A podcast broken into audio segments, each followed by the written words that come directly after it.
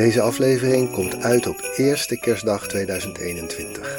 Een echte kerstaflevering dus. En daarom vandaag een hartverwarmend verhaal. Maar wel gewoon waar gebeurt natuurlijk. En volledig gedocumenteerd op Wikipedia. Geen sprookjes hier. Dus, pak nog een mok warme chocola, ga er even lekker voor zitten, dan neem ik je mee naar Berlijn vlak na de Tweede Wereldoorlog. Hier is Nooit Geweten, aflevering 43.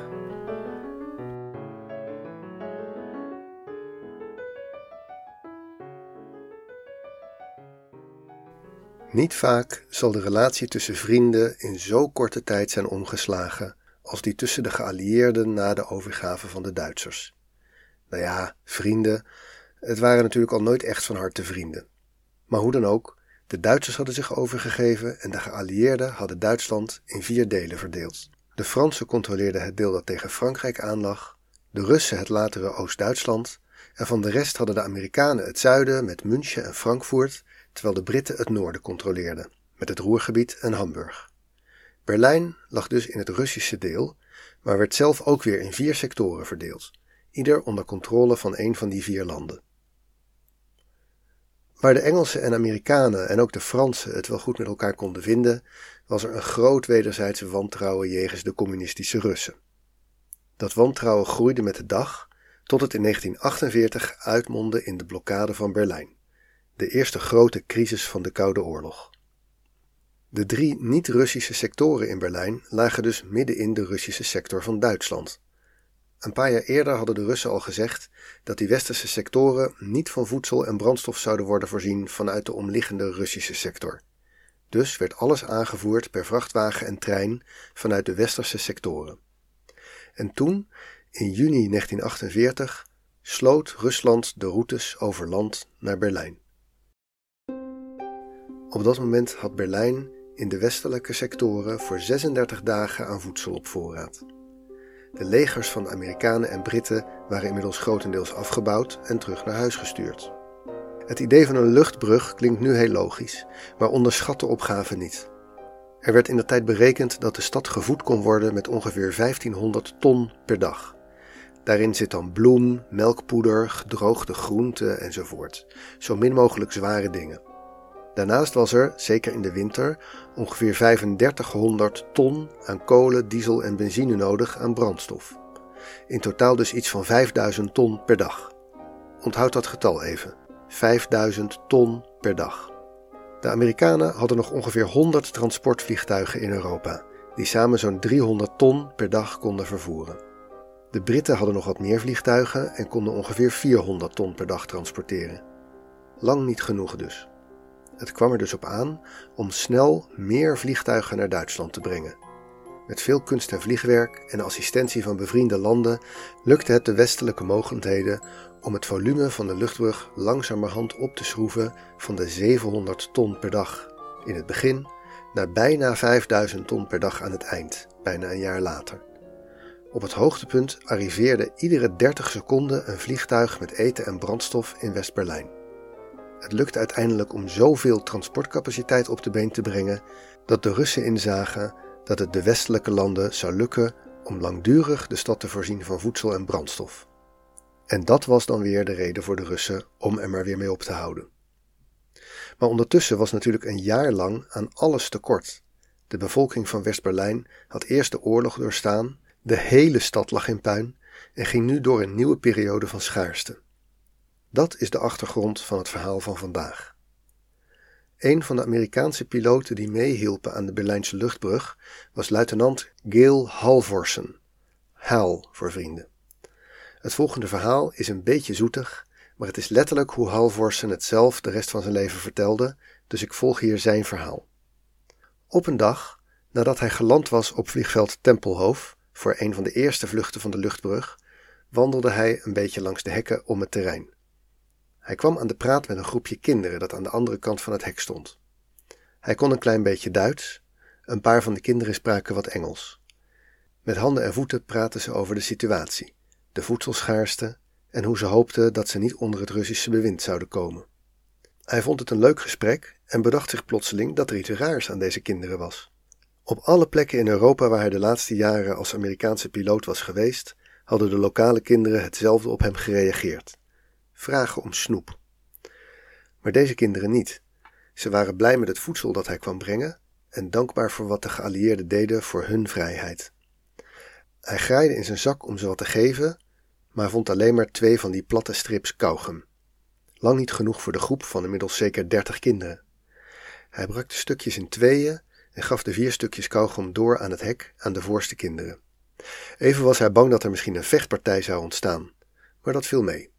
De vier voorste kinderen, waarmee hij vooral had gepraat, staken de kauwgom in hun mond en gaven de zilverpapieren wikkeltjes door naar achter, waar de rest van de kinderen één voor één mocht ruiken aan het papier. Zonder er diep over na te denken, zei Halvorsen tegen de andere kinderen: Ik kom terug en dan neem ik voor jullie ook iets mee. Hij sprak af dat hij de volgende keer als hij op Tempelhoofd zou aankomen, dat hij dan precies op die plek, vlak voor het hek aan het begin van de landingsbaan, snoep voor de kinderen uit het vliegtuig zou gooien. Om te zorgen dat de kinderen hem konden herkennen, zou hij bij het naderen van de landingsbaan wiebelend aankomen vliegen, met ons de beurt de linker en rechtervleugeltip naar boven. Zo gezegd, zo gedaan. De volgende dag legde Halvorsen met zijn co-piloot en de mechanicien hun snoeprantsoenen bij elkaar, knoopte de kauwgom en chocola in een zakdoek en knoopte van een andere zakdoek een parachute. Bij het naderen van Tempelhoofd wiegelde Halvorsen met zijn vleugels en vlak voor het hek gooide hij zijn snoepparachute uit naar een juichende groep kinderen, wel wat meer dan dertig. Ze bedachten zich al gauw dat hun snoeprantsoenen nooit genoeg waren geweest voor de groep die had staan wachten. Andere collega's vonden het een mooi verhaal en steeds meer piloten leverden hun rantsoen in bij Halvorsen. En iedere dag kwam hij aanvliegen in West-Berlijn, wiegelde bij de landing met zijn vleugels en gooide iedere dag grotere pakketten naar een iedere dag grotere groep uitzinnige kinderen. In Berlijn ging het verhaal rond over de Amerikaanse rosinenbomber, de rozijntjesbommenwerper, ook wel bekend als onkel Wakkelvlugel, oom Wiegelvleugel. Halvorsen wist wel dat het eigenlijk niet de bedoeling was om de vluchten van de luchtbrug te gebruiken voor privéprojectjes. De hele operatie was van extreem strategisch belang en werd strak geleid. Iedere minuut vertraging in de planning betekende minder voedsel voor de hongerende bevolking van West-Berlijn. Toen er na een week of drie artikelen over in de Berlijnse kranten begonnen te verschijnen en er ook steeds meer fanmail en bedanktbriefjes bij vliegveld Tempelhof werden bezorgd, toen begon luitenant Halvorsen zich wel licht ongerust te maken over wat zijn superieuren er eigenlijk van zouden vinden. En inderdaad, een paar dagen later werd Halvorsen op het matje geroepen bij luitenant-generaal Tunner, die de leiding over het gehele luchttransport van de Berlijnse luchtbrug had. Halvorsen heeft later vaak verteld dat hij erg opzag tegen dat gesprek. Maar Tunner zag het publicitaire effect van de actie van Halvorsen wel zitten. En dus werd Halvorsen niet berispt, maar werd de operatie aanzienlijk opgeschaald. Er kwam ook bekendheid in Amerika, waar Halvorsen bekend werd als de Candy Bomber. Er kwamen inzamelcomité's die vanuit Amerika snoep inzamelden bij snoepfabrieken, vrijwilligers die parachutes naaiden en het transport van alle spullen naar Europa regelden. Maar de manier van afleveren bleef gelijk. Het snoep werd aan een parachute uitgeworpen vlak buiten het hek van het vliegveld.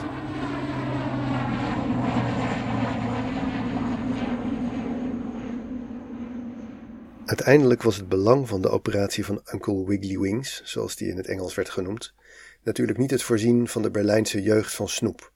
Het was een symbool van hoop voor de bevolking van Berlijn. Een onbekende oom in de lucht die aan je denkt. En vergeet het symbool niet van een reep chocola die aan een parachute neerdaalt in een hongerige stad. De kinderen die daarbij waren bewaarden de zakdoek waaraan hun reep had gehangen de rest van hun leven. Veel van die kinderen schreven dankbrieven naar Halvorsen. Hij genoot daarvan en correspondeerde met sommige kinderen tot ze al lang volwassen waren. In interviews met Duitsers die hier als kind bij waren, vertellen ze stevast dat het een van hun mooiste herinneringen is, een keerpunt in hun leven. Die hele Berlijnse blokkade was natuurlijk vooral een psychologisch conflict. De Russen wilden af van die enclave in hun gebied, maar vol de strijd aangaan wilden ze dan weer niet. Ze hoopten dat de bevolking zou inzien dat de Amerikanen en Britten ze uiteindelijk niet konden beschermen, dat ze beter af waren onder de hoede van de Russen in het arbeidersparadijs. De Russen deelden in Oost-Berlijn op straat eten uit, waar je ook vandaan kwam. Als je hongerig en koud bent, dan waardeer je de gever van voedsel, wat zijn motieven ook zijn. De Russen waren zich heel goed bewust van de waarde van dat effect. Maar in de propagandastrijd legden ze het uiteindelijk dus af tegen de geallieerden, die lieten zien dat ze voor de West-Berlijners bereid waren tot het uiterste te gaan. En door de impact van chocola en kauwgom uit de lucht. De snoepdroppings bleven doorgaan tot het einde van de Berlijnse luchtbrug. Uiteindelijk dropten de Amerikanen 23 ton snoep boven Berlijn aan 250.000 parachutes. Voor Halvorsen heeft eigenlijk de rest van zijn leven in het teken gestaan van zijn rol als candybomber. Hij is altijd voor de luchtmacht blijven werken en heeft een enorme lijst aan onderscheidingen en medailles ontvangen, maar heeft ook heel veel aan humanitaire acties bijgedragen. Uiteindelijk is hij ook nog een tijd lang commandant van het vliegveld Tempelhoofd geweest. Halvorsen ging officieel met pensioen in 1974. Dat is nu dus bijna 50 jaar geleden. Sindsdien zet hij zich onophoudelijk in voor allerlei goede doelen. Verscheen hij bij alle mogelijke herdenkingen van de Berlijnse luchtbrug en maakte hij zich ook druk over de onschuldige burgerbevolking in andere oorlogen overal ter wereld. Bij de herdenkingen van de 40ste en 50ste verjaardag van de blokkade deed hij nog mee met de reenactment van de snoepbombardementen. Hij was die laatste keer 77 jaar. Begin 2021 kreeg hij COVID-19. Maar hij is hersteld en hij leeft nog steeds. Inmiddels 101 jaar oud, zelfstandig op zijn ranch in Utah. Karma, denk ik.